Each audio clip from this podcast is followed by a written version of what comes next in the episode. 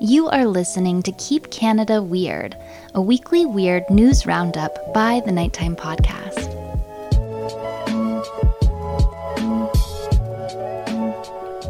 Hello, listeners, and welcome back to the weekly Keep Canada Weird discussion series. If you're new to this series, in Keep Canada Weird, my pal Aaron Airport and I seek out and explore the offbeat Canadian news stories from the past week. In tonight's episode, which we recorded on January 8th of 2023, just days before the one-year anniversary of this series, Aaron and I unpack a suitcase full of curious Canadian cases. We join the hunt for the Butter Tart Bandit of Windsor, Ontario. We investigate two stories of bad birds. We question the point of putting the fun back in funeral. And we weigh in on Tim Hortons' weirdest customer requests. So let's get into it.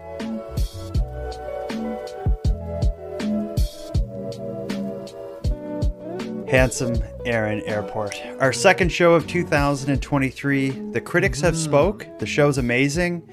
The Queen has spoke. We're doing a great job. Congratulations, bud. Yeah, the queen is all that matters. The listeners don't matter. The queen matters. Um, and I don't know if it's anything to do with the performance, our performance on the show, but uh, the Queen Romana Digilo, she's been in Nova Scotia the last several weeks. I've gotten quite a few emails from listeners who reported seeing her um, convoy of RVs. I've even received a video of them setting up some kind of bizarre security system around what appears to be a vacant lot somewhere in rural Nova Scotia. So I don't know what she's up to and how it'll affect us, but it can only be a good thing. Well, when she wants us to know, we'll know. We'll It'll know. be that kind of thing. How are you? I'm good. I'm good. Mm-hmm. Uh, I'm finally back to work tomorrow. Oh, that, so that's I've getting been back off to work since you know for quite a while. My holiday break was long, Mm-hmm. but so tomorrow's the big day back at the office, and uh. I'm coming in guns a blazing. Yeah, it's great to get back and just the, Is it? back to the nine to five, sit down at the desk and just get caught up at emails and Oh yeah, I've got several hundred emails waiting for me tomorrow. I can't wait to spend Uh. my entire day clicking through them. So my week is also special. I uh, after a year and a half, maybe longer of procrastinating, I've bought a new TV, and I've bought a massive one. It's 75 inches. Wow. Um, so that's like Look at how far we have come on Well- TVs, huh? yeah, well, yeah, that's the it's so true. Like the my last TV that I bought, I paid like you know made it like a mortgage payment on, and it was Mm-hmm. a 40 inch TV, which at the time was massive. But my oh, son yeah, was absolutely. my son was watching it i don't know a, a month or two ago i think i told you about this and the thing basically exploded a huge bang weird sulfuric smell throughout my house it stopped working uh, we're now replacing it with a 75 inch one and i cannot wait to watch my first uh, I don't even know what I'll watch. Lately, I've been watching videos of this plumber in Australia on YouTube who cleans uh, people's drains. So maybe I'll watch that on my huge TV. Well, I still have my. I haven't bought a new TV in. God, it's since 2010, maybe. Okay. So the TV I still have, it's a plasma TV from Mm-hmm. 2010 or whatever year it was, and it's still kicking. Still looks great. Good. Yeah. Uh, they don't even make plasmas anymore. We No, they don't. But this is a 42 inch TV, which when I got it was massive. I was like, this is a big screen TV. I'm like in a movie theater watching this thing. Um, if anyone hasn't stopped listening yet, it does talk about our old TVs. Uh, let's get on with the show. We got listener mail we got to jump into right away. Uh, this piece of listener mail I want to start the show with because A, we usually start the show with listener mail. B, they have an amazing accent, you'll see. C, they have a cool name. Their name is Kitty. Listen to this. Ooh. Hi, Jordan and Aaron. I'm a big fan of the show. Following on from your Keep Canada Weird episode about the bad bear, I found a little article about another bad bear in Canada today that I thought I'd share with you. The title is Man Fends Off North Vancouver Black Bear with Coffee Mug. Speaking of alpha traits, a local took matters into his own hands when a bear became threatening. Chris Springstead was having a coffee near Mosquito Creek when he and the bear met eyes. The bear, quote, comes right at me like a purposeful walk.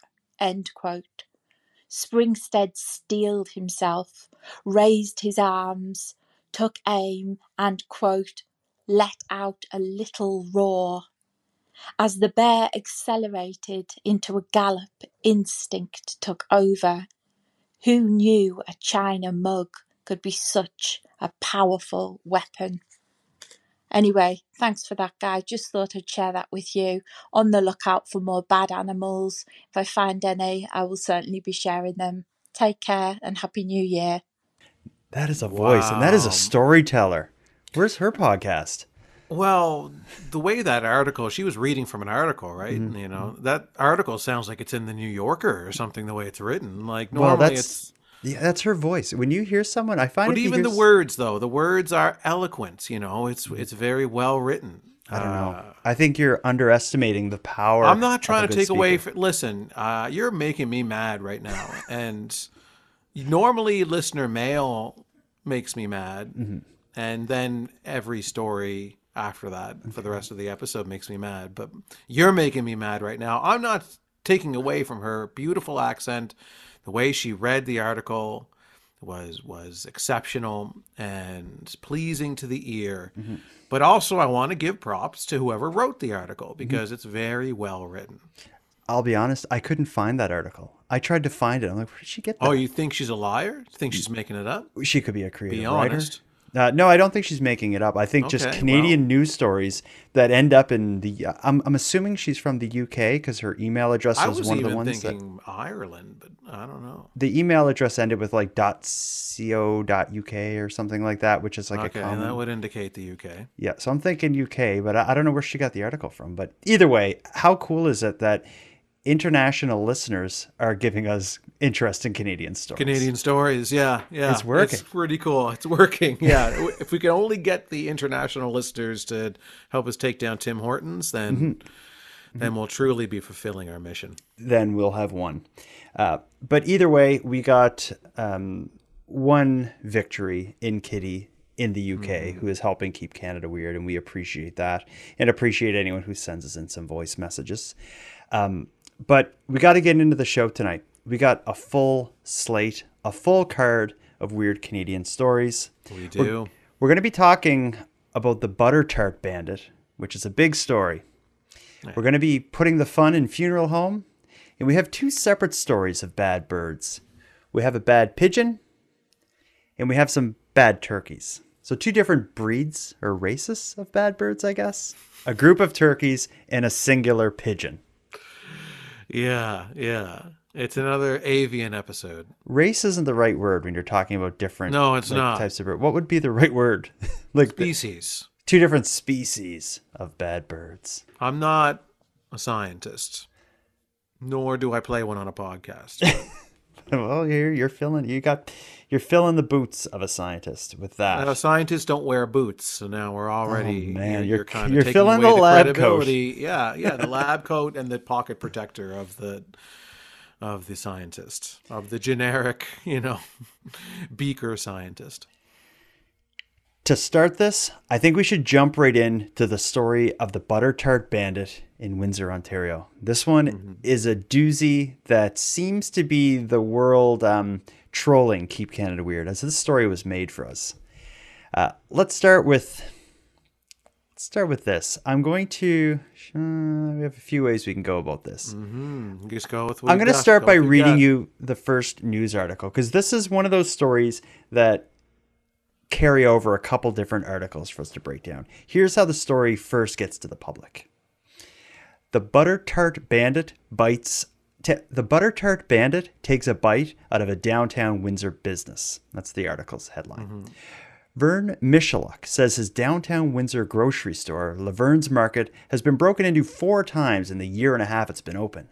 The latest break in, happening shortly after 5 a.m. on December 20th, saw the thief get away with a surprisingly small haul. He literally took a container of butter tarts, Vern says. In security camera footage uploaded to the business's Facebook page, an unidentified person in a blue winter jacket can be seen tossing a heavy object at a pane of glass on the store's side door before crawling inside. Less than 15 seconds later, according to the video's timestamp, he leaves with a He leaves with a box of baked goods in his hand. He says the owner says staff con- or sorry, the police say staff contacted them and filed a police report, but so far arrests have not been made.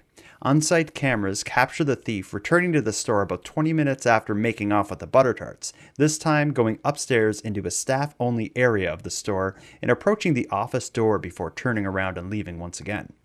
Making the best of this bad situation, Laverne's grocer, Laverne's grocery is offering something of a tongue-in-cheek promotion this weekend. Free butter tarts Saturday from 2 to 4 p.m. on Christmas Eve, no break-ins necessary. Mm-hmm. And then the owner is quoted as saying, Clearly, we have fabulous butter tarts, and that's quite obvious. At Laverne's, the broken window has already been replaced, and staff look forward to welcoming those who wish to try a butter tart on Saturday without smashing the window. Wow.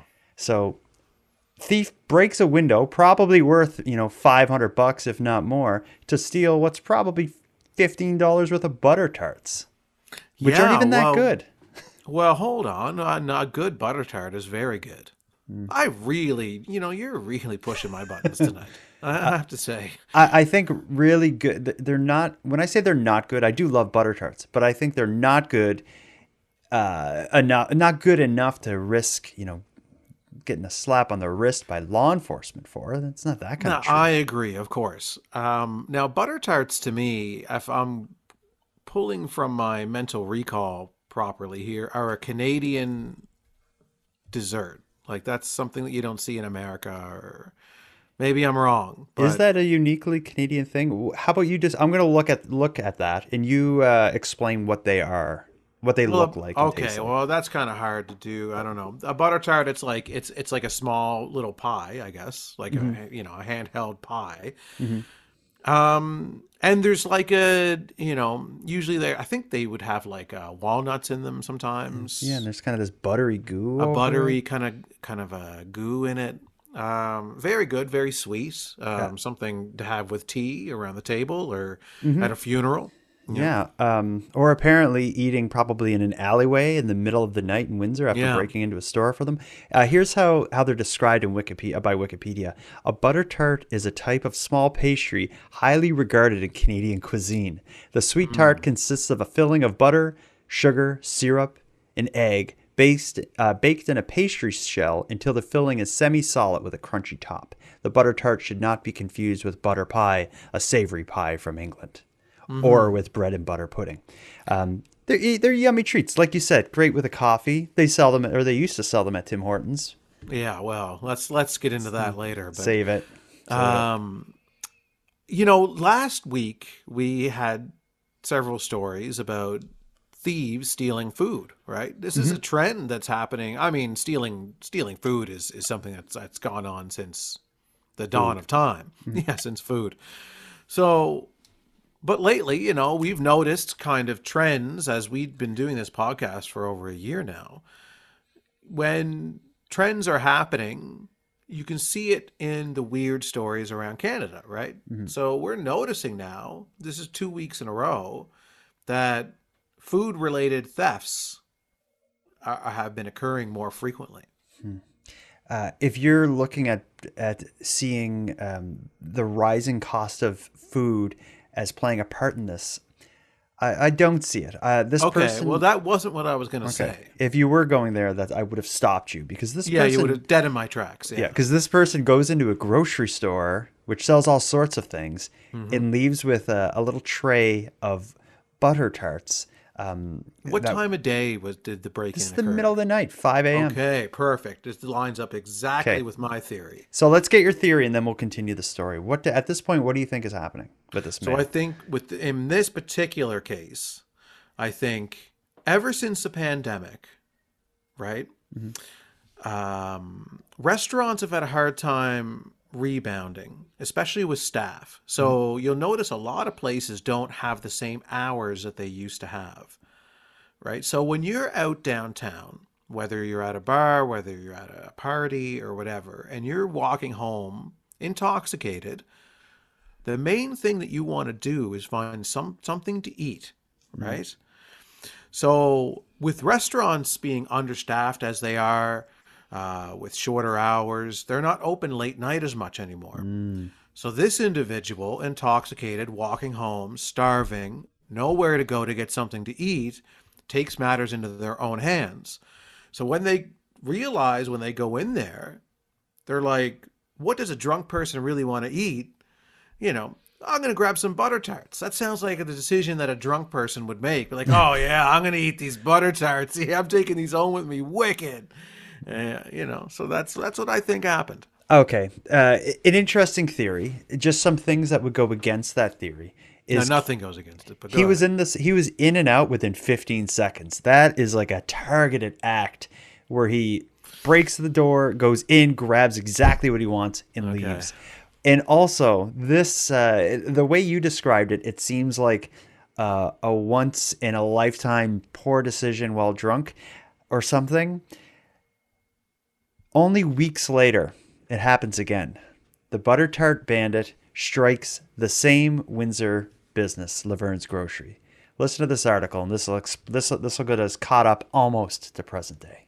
All right. It happened just before Christmas, again last week, and early Wednesday morning, another smash and grab at a downtown Windsor grocer. The items that were stolen literally were nothing but butter tarts. $37 worth to be exact, $2,500 damage. Vern Misselchuk owns Laverne's Market. The grocery store has been open for 18 months, and Misselchuk says this is the sixth time a window has been smashed in. He's racked up nearly $20,000 in lost labor and repair costs. It's getting to a kind of a breaking point where it's it's no longer uh, acceptable and there steps need to be taken and not just conversation. Windsor police are investigating and trying to locate a person of interest, but won't confirm if it's the same butter tart bandit as previous robberies. Misselchuk says the similarities in the window smashing style, clothing, and targeted treat are hard to ignore. And it's really mocks the city, mocks, um, you know, obviously the store. And, you know, it clearly looks as though it's the same person because butter tarts, again, were back on the table. And it's got to stop. It's got to stop right now. New downtown councillor Renaldo Agostino has a stakeholder meeting tonight and a meeting with the mayor Thursday to discuss the issue. But I don't think it's going to be one solution. I don't think it's just mental health workers. I don't think it's just security. I think it's a combination of a few things. Misselchuk says most small business owners would have thrown in the towel by now He's willing to stick it out, but wants action. If I close the grocery store, yeah, that's just another negative setback for the city. He adds hiring a security guard is too costly. Bars on the windows is not the look he's after. At the suggestion of Agostino, Misselchuk is installing a special 3M shatterproof window. Agostino says it's one of many things he'd like to quickly bring to the council table, noting his colleagues will financially back good ideas to stop the vandalism. They want to see downtown flourish just like everybody else does. You know, downtown Windsor is the underdog of this city, and it's time for the underdog to step up and win.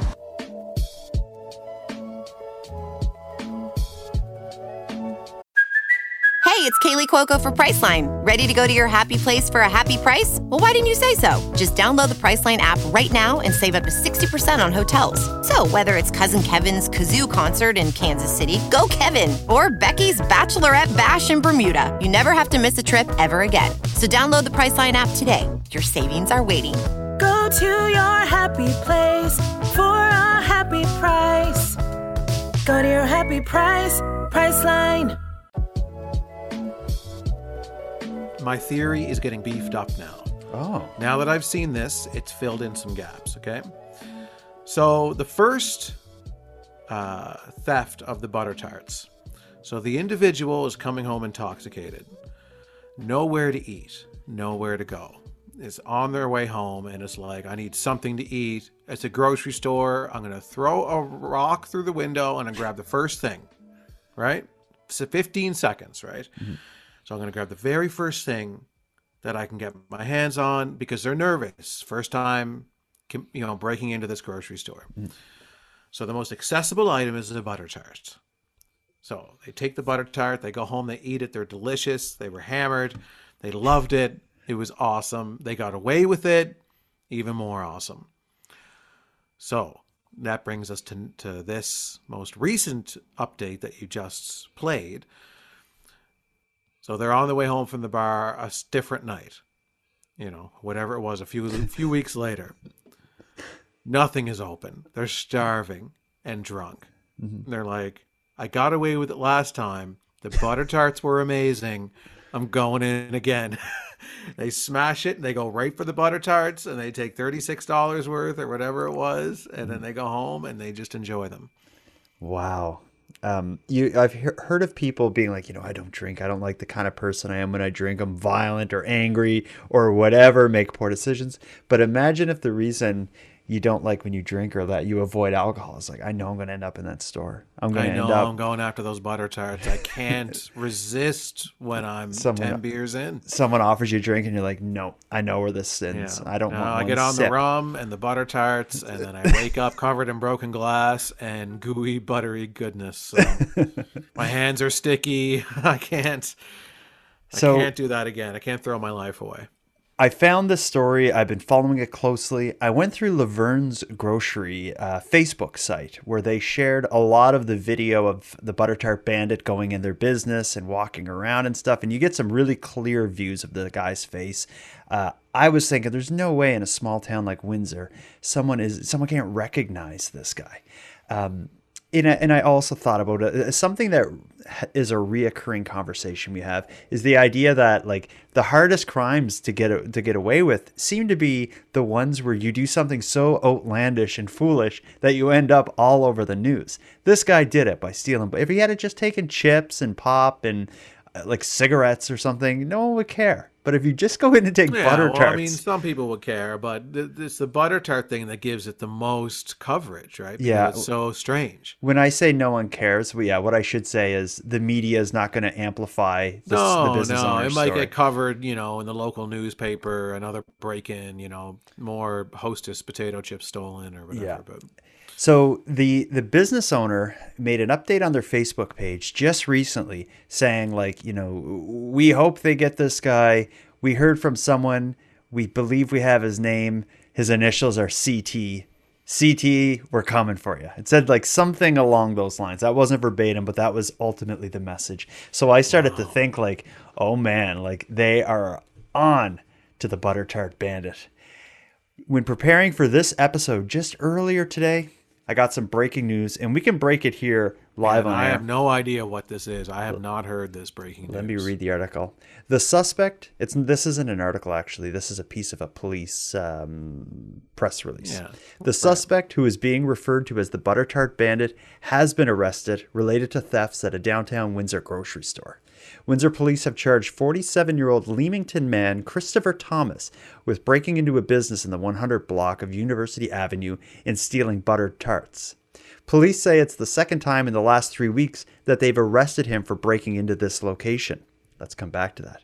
The Butter Tart Bandit has been arrested 30 minutes ago. Total respect to the Windsor police, the owner posted on Facebook. Laverne's Market will be giving out free butter tarts once again for the efforts of the Windsor police.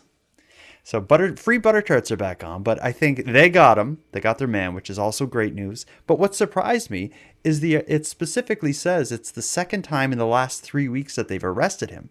So maybe he was arrested in the December 20th break-in as well. And Interesting. like the articles that we heard don't really mention that. No, they Based on what. I saw on Facebook, it didn't seem like the business owner was even aware of that, at least as far as I could tell. But maybe he was a, I don't know. It seems like he was Seems like arrested there's a few holes that we need to fill on this one.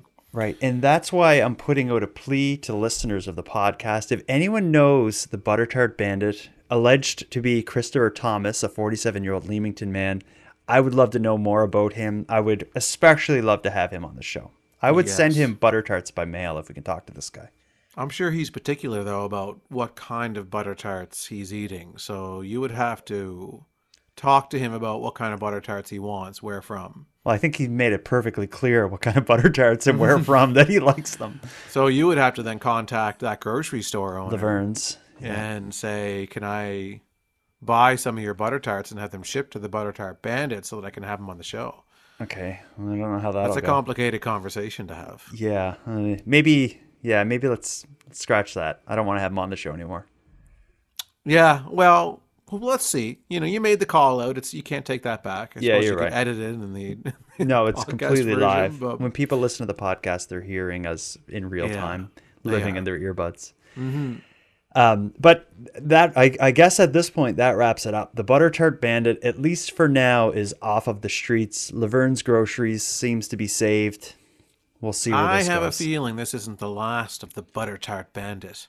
Uh, it is left now in the hands of our justice and rehabilitation system to see if they can uh, prevent this man from getting out. If he was arrested twice, who's to stop him from being arrested for doing this a third time? If they, if he gets out, he's just going back there. Butter tarts, yeah, butter stealing butter tarts is it's hard to go to jail for life for that. So we'll have to see. Maybe the butter tart bandit has priors. I don't know. There could be a lot of different yeah, things that could steer this in different directions. So we'll have to see how this plays out. But we need more information. I feel like we still don't have it all, and we need boots on the ground. We need people to to to call in and tell us what's what's really going on here. Maybe we should send a carrier pigeon over there to check it out and report back.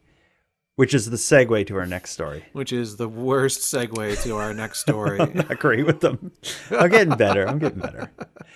You remember we talked a while ago about uh, the drones bringing the drones drugs into going prison. into the prisons. Yeah, I was shocked by that. That people were using drones. Me too. To bring drugs into prisons, but it does make sense to get it over, the, you know, the fence and from a distance so the drug trafficker is safe. Well, it seems that drug traffickers who are interested in getting in getting illegal drugs into Canadian prisons have resorted to old tricks. Uh, Let me tell you about the pigeon wearing crystal meth like a little backpack that was caught inside a British Columbia prison yard. Here's the article. And I love the headline Pigeon wearing crystal meth, quote unquote, like a backpack caught inside BC prison yard. like a backpack. It's it's important. Yeah, here we go. Nearly a century ago, a pigeon. Nearly a cent. You're on crystal meth. Nearly a century ago, a pigeon breeder approached federal customs officers with a bit of an odd problem. A pigeon he'd recently sold to a buyer in Mexico had flown back to his home in Texas with two aluminum capsules full of cocaine tied to its legs.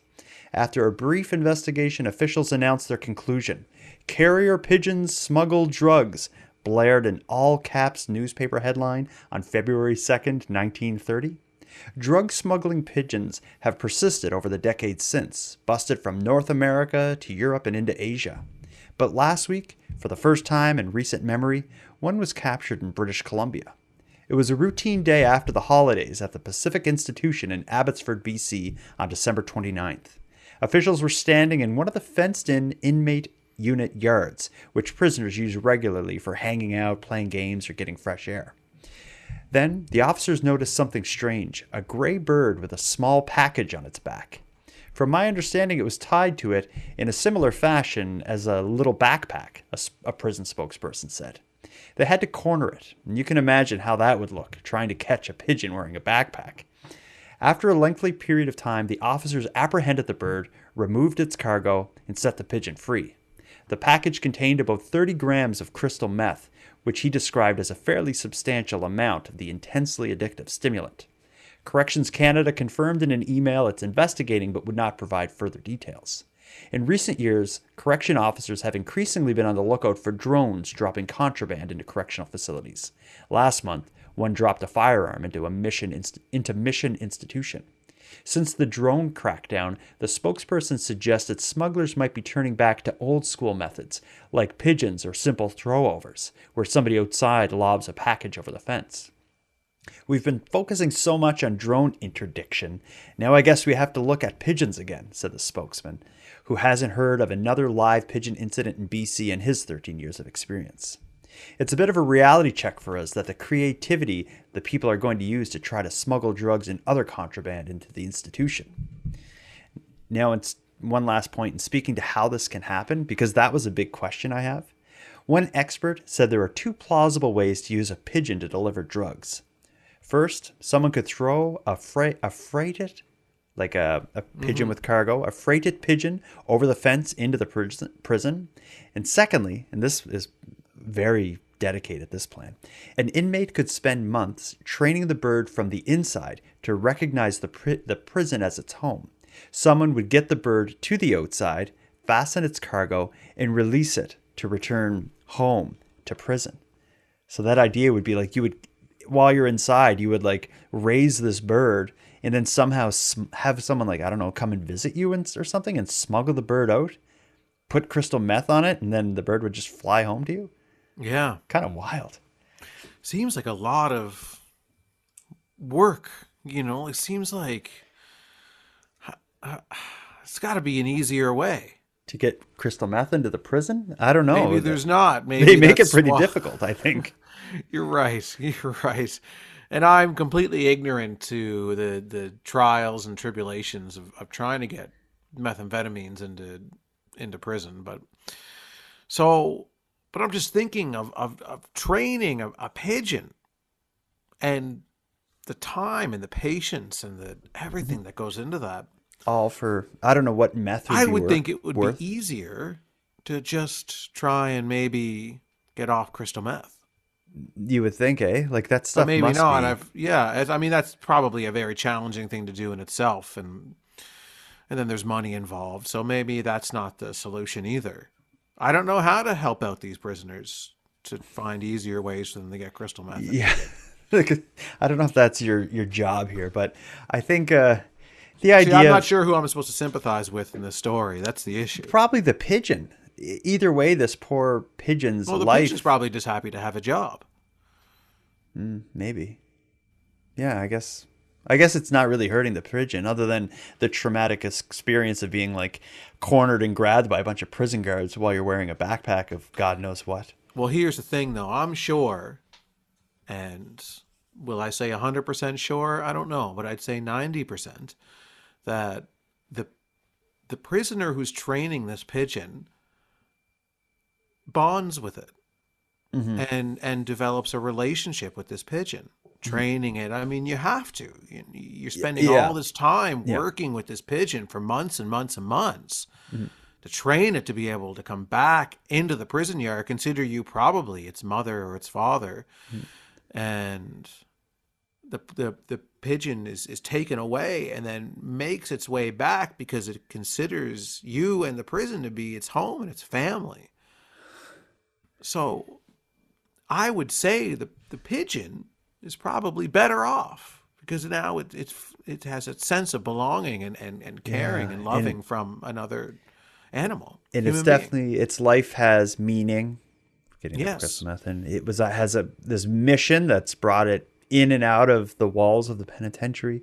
But when you when you really lay it all down and look at how complicated and how much effort and skill would need to go into this method of gritting crystal meth into a prison, it's it's quite fa- it's quite wild because it's like the bird even just coming in the yard. I don't know if that would be good enough to get to like to complete the mission. I almost see this bird like knowing how to like fly up to the window or something uh, of the actual cell that this whoever it's delivering it to. I wonder if it's this is the first time they did it or if they've been getting away with this for years. I wonder that as well. yeah i don't know it's Um, it's something. In in what it is is the first of two bad bird stories we have tonight. We won't jump right into the next one though. We'll save it. Uh, we'll put a little room between the birds. yeah we like to sandwich these things I think maybe we should stick funerals in here. I I want to touch on this story because it's it's taking place in my city of Halifax, um, and it's it's interesting. Do, you go to open mics? I know that used to be a big thing where you would go to a bar and there'd be a stage where you can just kind of volunteer to go up and play a few tunes. You used to host one, I think, didn't you? I've hosted a few of them over the years. I've I've never liked participating in them because you're always picking up somebody else's guitar, and the tuning is always an issue, and it's not a guitar that maybe you enjoy playing, and and that maybe this I don't know. It always seems a bit of a mishmash or a, a crapshoot. But you and I, I remember like when you and I started playing together, uh, we had done a few open mics, but then we swore never to do them again. I don't really remember doing one with I you. remember you and I had that conversation where it was like the the, the instrument situation was never ideal, so we had decided um, not to do them again. Okay, I have uh, absolutely no memory of that, but it. I don't like playing anyone else's guitars, um, No. so I can see that being something I would agree to. Yeah, And I definitely wouldn't want to bring mine and have other people playing mine. and then you're bringing yours, and ah, no, it sucks. And you're playing two songs, and then that's it. Usually, though, an open mic, any that I've ever been to, had been at like a bar or nightclub, people having drinks, uh, open mic happens, whatever. In Halifax, they're trying something a little different. Here's what's going on. Time now for keeping up. A monthly open mic night in Halifax puts the fun in funeral home, Katie. Mm-hmm. It's the world's only event of its kind, and people are dying to check it out.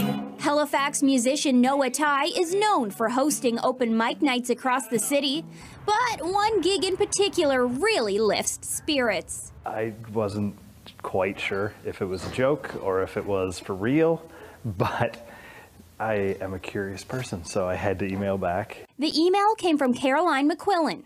She'd recently been hired as a family service counselor at Cruikshank's Funeral Home.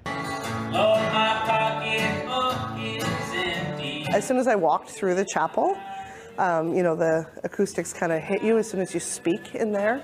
And I said to my boss, it's like, oh, I'm going to host an open mic here. And he had just met me, and he was like, oh, um, uh, well, haha. and I was like, no, no, I'm serious. I'm going to host an open mic here. And he gave me free reign to get it started. I sort of asked around to some musician friends and see what see what they thought. And they're all pretty curious too, so we decided to go for it. Where there's a will, there's a way. Cruikshank's Unplugged was born. I think I had 25 people sign up to play the first month we ever did it. Um, and it's been kind of rolling that way ever since. Hosting an open mic night at a funeral home does come with the obvious. Jokes, just constant jokes, uh, which is fair. I, I get it. I, I've heard them all. I came up with a lot of them too. And there's a lot of puns associated. I have to stay above that because I work here. Uh, um, you know, a lot of people think it's a joke, and then once they um, came in and see it, they really change their mind. Every other time, obviously, you're in a funeral home. You're not, uh, you're not having fun. You're not smiling necessarily. So, this is just a different way to see this space, which is mm-hmm. nice. The venue is reserved for open mic night, so you don't need to worry about what you might see. Besides, maybe a box of Kleenex or two. Exactly. We leave them out just in case they're needed. Cruikshank's Unplugged takes place the last Wednesday of every month from 6:30 to 9:30. Everyone is welcome. Ty says it's really earned its place on the open mic scene. Because the music's fantastic, because it's free, because it's a cool thing going on in the West End that isn't happening anywhere else in the world. And guaranteed to be more fun than most funerals. Guaranteed, for sure. How cool is that? It's a really great idea. The news broadcaster ends with, That's a really great idea. I, I don't know. I think I agree. I, I find there's a lot of spaces that you go in that just sound amazing, but you never get to hear live music in them. Um, I'm thinking of churches specifically. I went and saw Joel Plaskett, who's a famous performer here in Nova Scotia. I saw him play at a church, a small church, a couple years ago, and I remember like going to it. I was like, that's kind of weird to see like a like a rock band or something playing in this you know this big gaudy church but it just sounded so amazing and the seating was great and it was just like a, a, lot of spaces are kind of made for someone to be up on stage transmitting a message like a church is. Uh, i guess funeral homes have a little bit of that but it's really hard to shake the vibe of a funeral home off you. I can i can handle a church and feel all right funeral but i don't home know. is is different certainly different. But i'm sure the yeah the acoustics are amazing etc but um an open mic though like i'd rather like a show show like bringing in some a performance eh? like, like a performance thing like an open mic to me like it's just the people playing playing to each other. I don't know i don't know a lot of people that are going to be wanting to go and see an open mic Yeah, and, and the sound's not that important because it's usually not sounding great anyway. Because it's half the time it's borrowed equipment or Right, people who aren't too comfortable singing into a microphone and whatnot. Um, Because I can't imagine like playing this thing, getting up and playing a couple of songs, and then sitting through the rest of it. Mhm. Where like you have the odd person who's really good, but then you got to sit through eighty percent of it is just awful. Yes, that's true. Uh, it, it it would be like an open mic night. It's not all that different from like karaoke night or something. And would you go to karaoke at a funeral home? I I don't think I would. I, I think um, an open mic night as well as a karaoke night. Generally, people are you, you're there. Maybe you may take your time to go up on stage, but usually you're at your table, kind of socializing and talking to your friends. It's Mhm. not like a show where you know Tom Petty's playing and you're like sitting down watching the stage. Right, right. Like an open mic works so well in a pub or a bar because you can have a drink, you can socialize, you can hang out, and every now and then, you know, kind of keep an, ear on what's going on on stage. But um, to go and just see just an open mic, no alcohol, no socializing really, other than just sitting quietly and listening. Mhm. Now, as a performer, that's great. Like, I'd love to perform in a place like that because, yeah, everybody is very attentive and respectful, and and you're not fighting against the noise of the crowd. Mhm. But as an audience member, to go to an open mic at, a funeral at a funeral home and just sit there and listen from beginning to end. Hmm. I would assume that most people sitting there are people who plan on getting up to play. Mm, yeah. I, I doubt that a high percentage of the audience is just general Just members. there to see the undiscovered talent and Yeah, yeah. I can't funeral see home. that. Not in an open mic. But I think it's good that they're getting some use out of the space in the evening. Like it's if you own a, a business or a building and you make money by having people come and go, um, it would be kind of hard to limit yourself to just people coming in the day. Open mic night will give you a reason to have people there in the evening. You could also have bingo night at this funeral home, or karaoke night, or ghost hunter night. I- No. I don't know. I'd love to go in a basement of a funeral home with just some old electronics and just see if it freaks out or something. Plug in weird things in I and stuff. know. At the- end of the day, like it's a funeral home. I don't I don't really care what they do with it outside of conducting funerals. Yeah, I just I'm not I'm not that comfortable. I don't think I'd be that comfortable going in there and just chilling. But good for them for Mm. trying something different and doing yeah, I part. don't I don't I, you know, I'm not I don't think shut it down. I just think yeah, it sounds great, sure, but an open mic is like ugh, gross. Um, lukewarm reviews for open mic night at the funeral home from Keep Canada Weird staffers. Let's get back to the bad birds. I'm sick of this.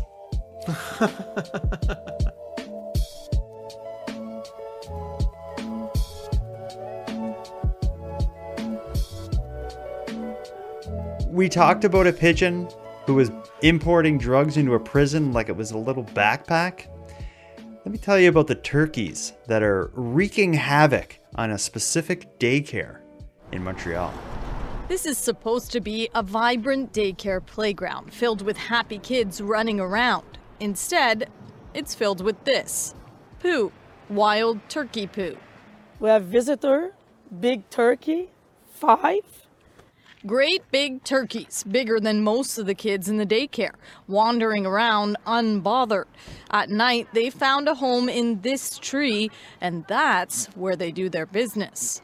Every morning, it's a bag like this of poo of turkey. So, and like you said, the children cannot touch that, and the children touch everything.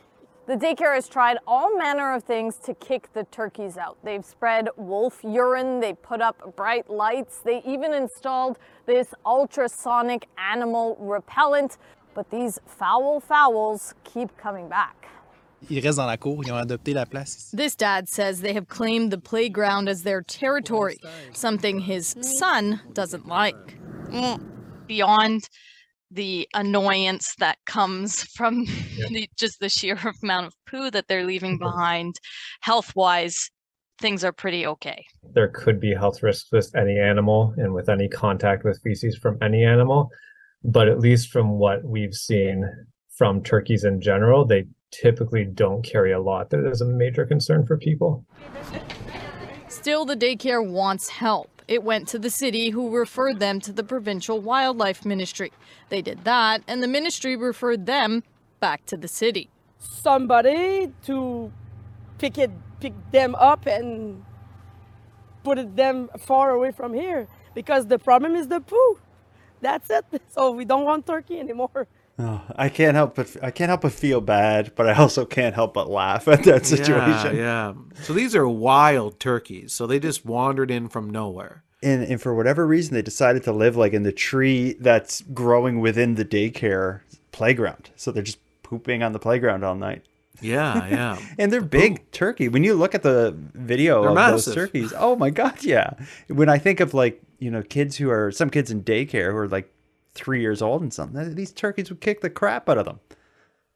Yeah, they would. I mean, I they probably kick the crap out of you and me too, and somebody's Mm. been taking the crap out of them and putting it all over the playground. Yeah, that's a mess. And then the whole thing, you, know, they call the city. The city refers them to this place. Yeah, that place refers bounced around now. We don't want to deal with it. Why Try would- these people. Yeah, and, good luck getting the government to come deal with the turkeys living in the trees above your playground. It's well, daycare is private property, right? So it's pretty much probably up to the daycare to call to figure out Pest control? yeah, some kind of a pest control situation, uh, some kind of a wildlife organization that will deal with this for like them. It's kind them. of up to them. It's not like the city's going to be like, hey, like you know, when when I've had pest issues on my property with raccoons or whatever, I had to handle it myself. Mhm. It's so the daycare's got to do the same thing. Yeah, and the daycare is a business. If if there were rats getting onto the playground, They they call would. pest control. Yeah, it just if you call pest control and said there were turkeys living in the trees above our playground, They're not going to deal with it, but you got to find somebody to call. Yeah, ooh, that's a that's a situation. Those I'd love to hear her phone calls when she's calling when the daycare lady was calling, you know, the city like and all she's these calling again. I got another voicemail from the daycare screaming about poo again. Turkeys. the children are covered in poo. They're eating it. They won't eat their crackers anymore. All they want is poo. Uh, I don't. I'm surprised to see wild turkeys kind of nesting in downtown Montreal. I don't think I've ever Yeah, seen I didn't wild know turkey. that wild turkeys were a thing anymore. I would Hmm. have assumed that that would have been long gone with, you know, the Wild West or something. Uh, yeah, I've seen like partridge, which is like kind of like a turkey looking thing. I've not in a city though. I saw them way out in the woods one time when I was with my dad fishing.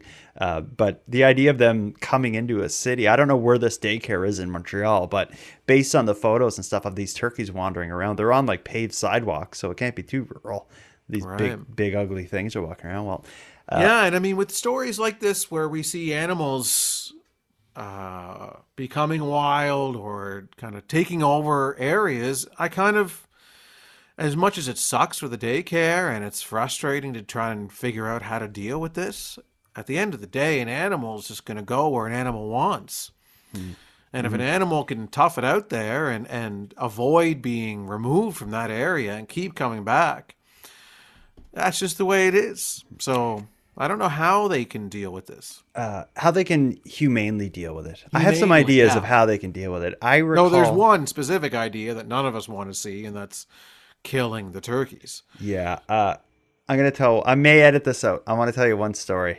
when I was a kid, so we grew up. Of course, we grew up in Sydney. I grew up in Sydney in Cape Breton. Uh, Mhm. at the time, Sydney, when I was a kid, there was a large steel plant open that, but it was on its way to closure. It had all these big buildings in various. Uh, uh, stage of use. But anyway, they had a big problem with mice and rats in in these buildings. Um, and I think they what they they tried all these different things to get rid of them. Nothing was really working.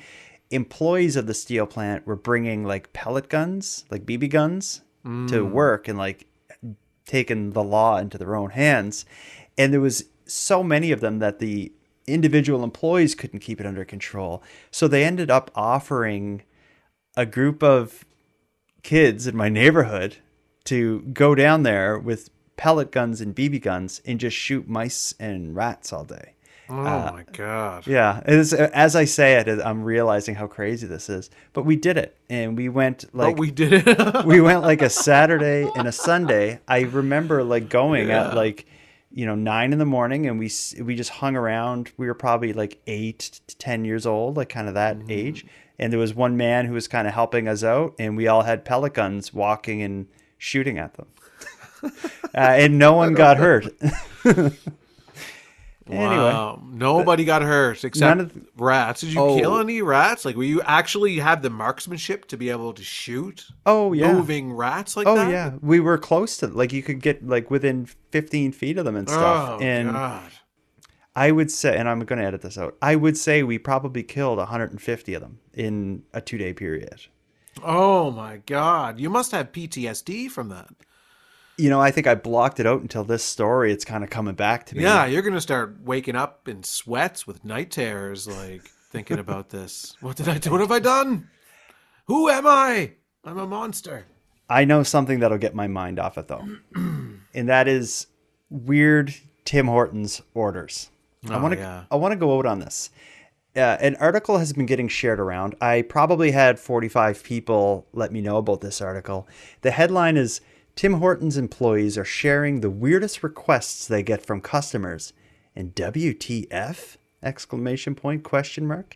This is an article in Narcity, which is kind of like an online blog newspaper sort of thing. And and really what this article is doing is it's kind of taking some highlights from a Reddit thread where Tim Hortons employees are sharing the oddest orders or the oddest customer habits that they experience. I kind of want to go down the list and you tell me what of these are weird and if it's as if it's as strange as it sounds cuz some of them one in particular I actually do. So I don't think it's that weird. Oh, I'm excited to hear which one you do. Try to guess which one I do. Uh, the first one is espresso in a creamy chili. Here's how In a here's- chili? Yeah, here's how it's described. Not a chili chili. That's like a. It's almost like a milkshake drink. Oh, creamy chill. Okay. Yeah, Sorry. yeah. That's why I got really confused because I read through the list earlier and I was like, Cre- espresso and chili. okay, that yeah, it makes more sense now. Strawberry creamy chill is Tim Hortons' take on a strawberry milkshake, which is finished with whipped topping and strawberry drizzle.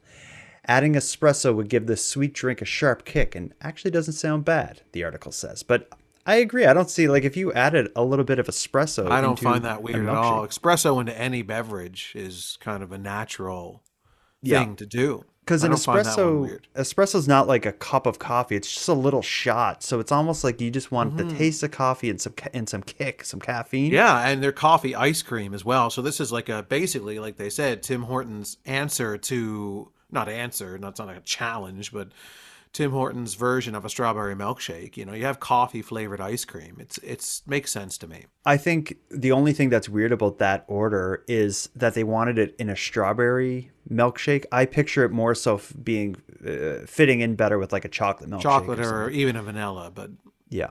at Tim Hortons, you only you work with what you got. Yeah, good point. As evidenced by their menu, because Tim Yeah. Hortons would have come up with this themselves if this customer did. Tim they just Hortons, as we go through this list, Tim Hortons' regular menu is just as ridiculous as the weird things that people are, the combinations that people are making out of it. Because these people are just struggling to survive with this menu. Mm-hmm. So when they go there, and, and, you know, a lot of times because there's so many Tim Hortons, you're forced to order something from there because there's nothing else available, nothing, nothing else around. So you start getting creative by combining different things together because everything by itself sucks. So Mhm. you have to start combining it in weird, unusual ways, And come so up with good can- names for it. If you can find the right chemistry to make some of this garbage taste half decent. Okay, how about this one? Burnt food. Burned my bagel, one person commented, quoting a customer. Another commenter mentioned an order for a triple toasted bagel, which apparently is essentially the same thing. Triple toasting anything might as well be ordering it as burnt, said one user in a response. So the the idea that people would want their bagels cooked three times, you know, to burn it, uh, I I guess some people may like that. I hate when a bagel's burnt. If there's any black on my bagel, I'm like, uh-uh. Yeah, I, I don't mind a little tiny bit, like just around the edges, just a tiny, tiny bit. But again, I want a regularly toasted bagel. But I I know lots of people that love, uh, you know, a little bit of burntness to their toasts or their bagels or whatever it is. Yeah. Salt and pepper is the next. One commenter shared that the strangest thing they had been requested by a customer was for salt and pepper in a watermelon quencher. The watermelon quencher is like a fruit drink. So while adding spices to the sweet strawberry watermelon real fruit quencher may not sound very good, one commenter responded by saying that adding the seasonings to a, the lemonade style drink actually makes for a tasty drink. So it's kind of like adding salt or pepper into a watermelon flavored lemonade style drink. Mm, listen, the drink is disgusting before you add salt and pepper to it. Yeah, I've had the lemonade at Tim Hortons. It's so god awful. Like it's so intensely sweet. I remember we were so thirsty one day. We were driving around. It was a summer night. Uh, and we went through Tim Hortons, and I was like, lemonade, that's what I'm in the mood for. And I had it, and it was, I couldn't even finish the thing. I got a quarter of the way through. It was so awful. I can yeah, I'd throw imagine. anything in that lemonade to make it taste any different than how it normally tastes because it's so terrible. It's so bad. Um, next one, I don't do this, but I would do this. Lunch on a cinnamon raisin bagel. Totally. Crispy chicken craveable on a cinnamon raisin bagel, one person shared. While they don't give any further details from the sounds of it, this would be a crispy chicken breast with barbecue sauce served on a cinnamon raisin bagel, making for a unique order. Uh, I don't see much of an issue with that. I, I don't see why that's even in there. That just seems it's a bagel. Yes, cinnamon and raisin, cinnamon and raisin, but yeah, you can put anything on a cinnamon and raisin bagel. Yeah. Yeah, absolutely. Or any kind of bagel. A lot of places will serve breakfast sandwiches on a bagel, usually Totally. a whole wheat, white, or maybe like a cheddar cheese kind of bagel. But Mhm. why not cinnamon raisin? I don't see a problem There's no reason why not. Delicious. Uh, this one turns my stomach, but I get that it's a thing. A coffee with way too much cream. Here's how it's Ugh, described. Uh, user Epic Gains shared several strange requests they received from customers, including an extra large coffee with nine cream and three sugar, which most people would probably agree is a lot of cream for that drink. It might even be more cream than coffee at that point. The order is similar to the Wayne Gretzky, the name for Tim Hortons coffee with nine creams and nine sugars that went viral in 2019.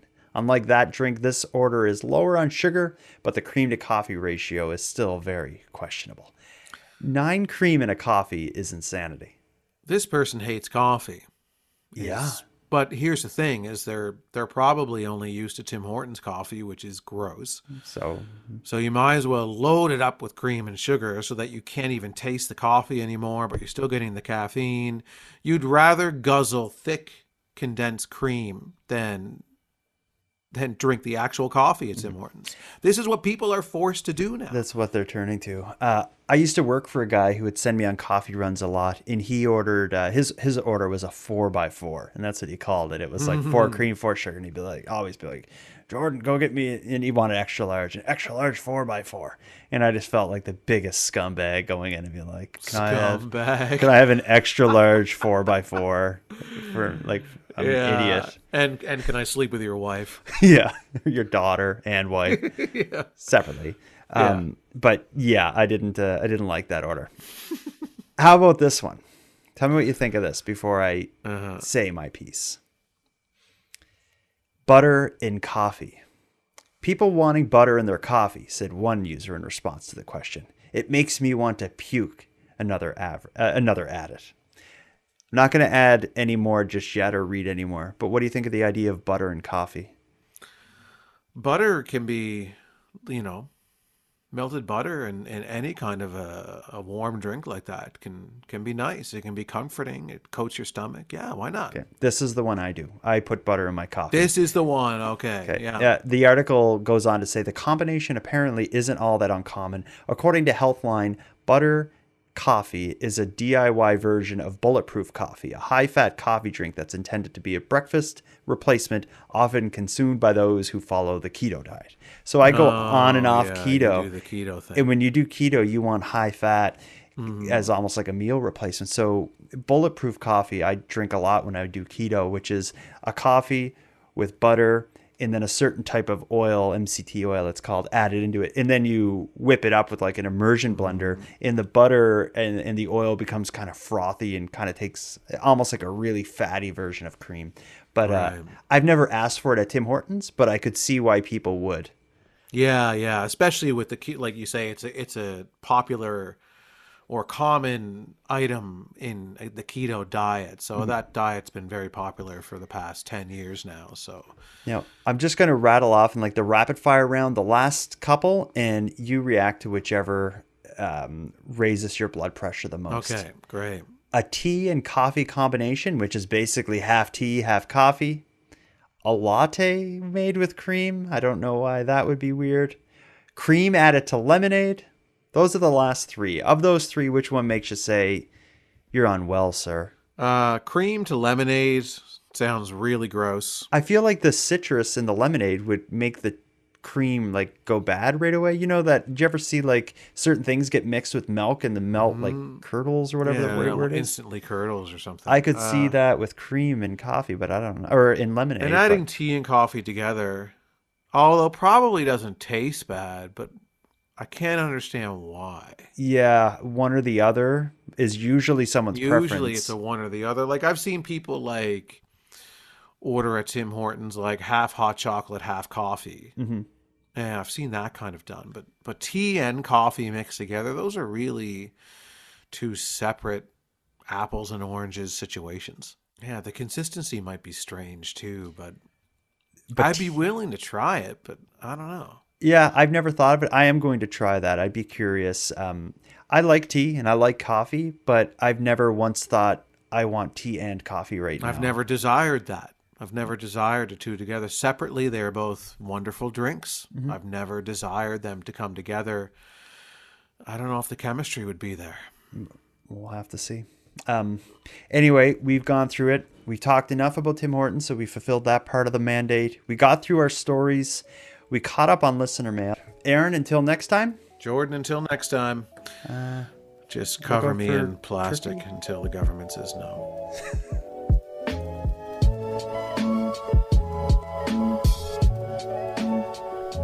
I want to thank you for helping Aaron and I in our Keep Canada Weird discussion here, but let us also call out to even further support in this mission.